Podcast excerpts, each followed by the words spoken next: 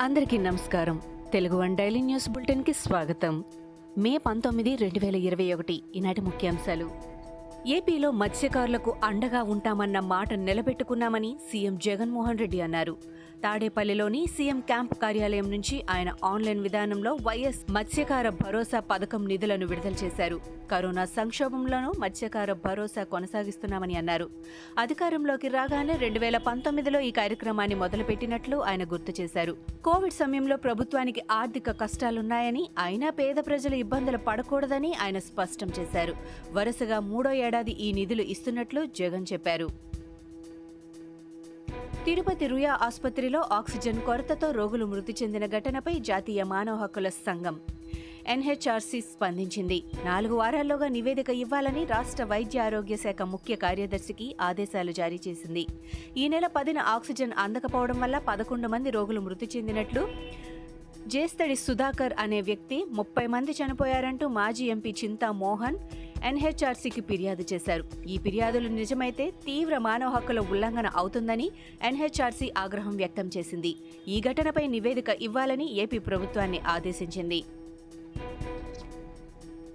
ఏపీలో కరోనా ఉధృతి కొనసాగుతోంది. గడిచిన ఇరవై నాలుగు గంటల్లో తొంభై ఒక వేల రెండు వందల యాభై మూడు నమూనాలను పరీక్షించగా ఇరవై ఒక్క వేల మూడు వందల ఇరవై మందికి పాజిటివ్ నిర్ధారణ అయింది. దీంతో ఇప్పటి వరకు కరోనా సోకిన వారి సంఖ్య పద్నాలుగు లక్షల డెబ్బై ఐదు వేల మూడు వందల డెబ్బై రెండుకు చేరింది. తాజాగా తొంభై తొమ్మిది మంది మహమ్మారి కారణంగా మృతి చెందగా మొత్తం మృతుల సంఖ్య తొమ్మిది వేల ఐదు వందల ఎనభైకి పెరిగింది. ప్రస్తుతం రాష్ట్రంలో రెండు లక్షల పదకొండు వేల ఐదు వందల ఒక్క క్రియాశీల కేసులు ఉన్నట్లు రాష్ట్ర ప్రభుత్వం బులెటిన్ విడుదల చేసింది. ఏపీలో ఆర్టీసీ కార్మికులు పెద్ద ఎత్తున కరోనా బారిన పడుతున్న దృష్ట్యా వారి ప్రాణాలు కాపాడేందుకు వెంటనే చర్యలు చేపట్టాలని సీఎం జగన్ ఆర్టీసీ ఎన్ఎంయు కోరింది. ఈ మేరకు తాము ఎదుర్కొంటున్న సమస్యలను తెలియజేస్తూ సీఎంకు ఎన్ఎంయు రాష్ట్ర అధ్యక్షుడు రమణారెడ్డి లేఖ రాశారు. ఇప్పటి వరకు తొమ్మిది వేల రెండు వందల మంది ఆర్టీసీ కార్మికులు కరోనా బారిన పడ్డారని ఆయన తెలిపారు.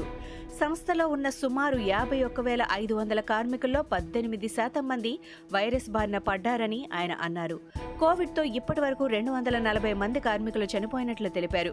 ఆర్టీసీలో ఇప్పటి వరకు యాభై శాతం కార్మికులకు కూడా వ్యాక్సిన్ వేయలేదని దీనివల్ల ఎక్కువ మంది వైరస్ బారిన పడి మృతి చెందుతున్నారని ఆయన లేఖలో తెలిపారు. ప్రకాశం జిల్లాకు చెందిన షేక్ బాషా బ్లాక్ ఫంగస్తో మృతి చెందారు. ఇరవై రోజుల క్రితం కోవిడ్ సోకడంతో ఆసుపత్రిలో చేరి కోలుకున్న ఆయన ఆ తర్వాత బ్లాక్ ఫంగస్ బారిన పడ్డారు. వెంటనే చికిత్స కోసం ఒంగోలుకు అక్కడి నుంచి మెరుగైన వైద్యం కోసం విజయవాడ మణిపాల్ ఆసుపత్రిలో చేర్పించినట్లు కుటుంబ సభ్యులు చెప్పారు. అక్కడ చికిత్స పొందుతూ మరణించినట్లు తెలిపారు. భాషా మృతితో ప్రకాశం జిల్లాలో బ్లాక్ ఫంగస్ మృతుల సంఖ్య రెండుకు చేరింది.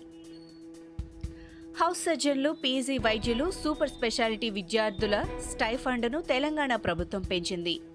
సీఎం కేసీఆర్ నిర్ణయం మేరకు స్టైఫండ్ పెంచుతూ వైద్య ఆరోగ్య శాఖ ఉత్తర్వులు జారీ చేసింది.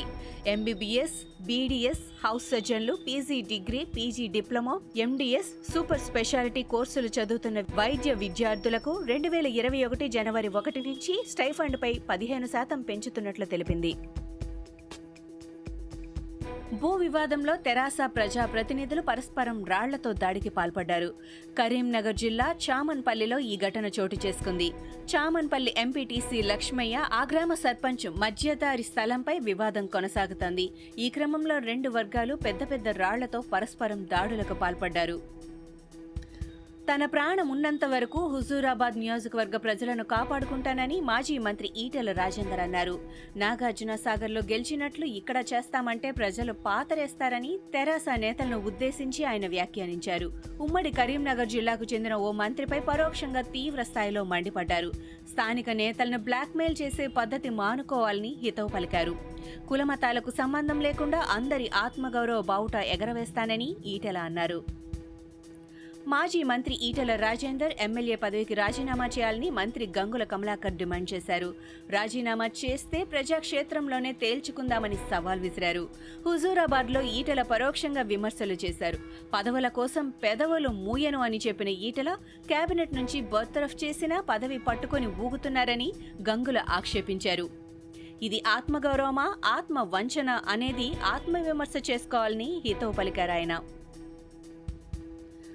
కరోనా విజృంభణతో భారత్ సతమతమవుతోంది. నిత్యం లక్షలాది పాజిటివ్ కేసులు నమోదవుతుండటం ఆందోళన కలిగిస్తోంది. అయితే గత వారం రోజులుగా కరోనా కేసుల విషయంలో స్థిరీకరణ కనిపిస్తోంది.